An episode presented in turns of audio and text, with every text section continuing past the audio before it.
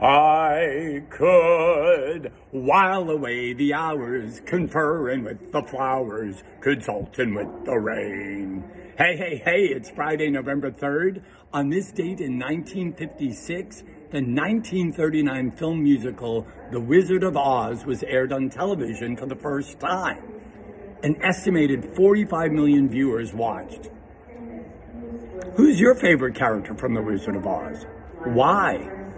Sing a song of that character's today and maybe behave a little bit like that character. Can you guess who mine is? Oh, I could tell you why.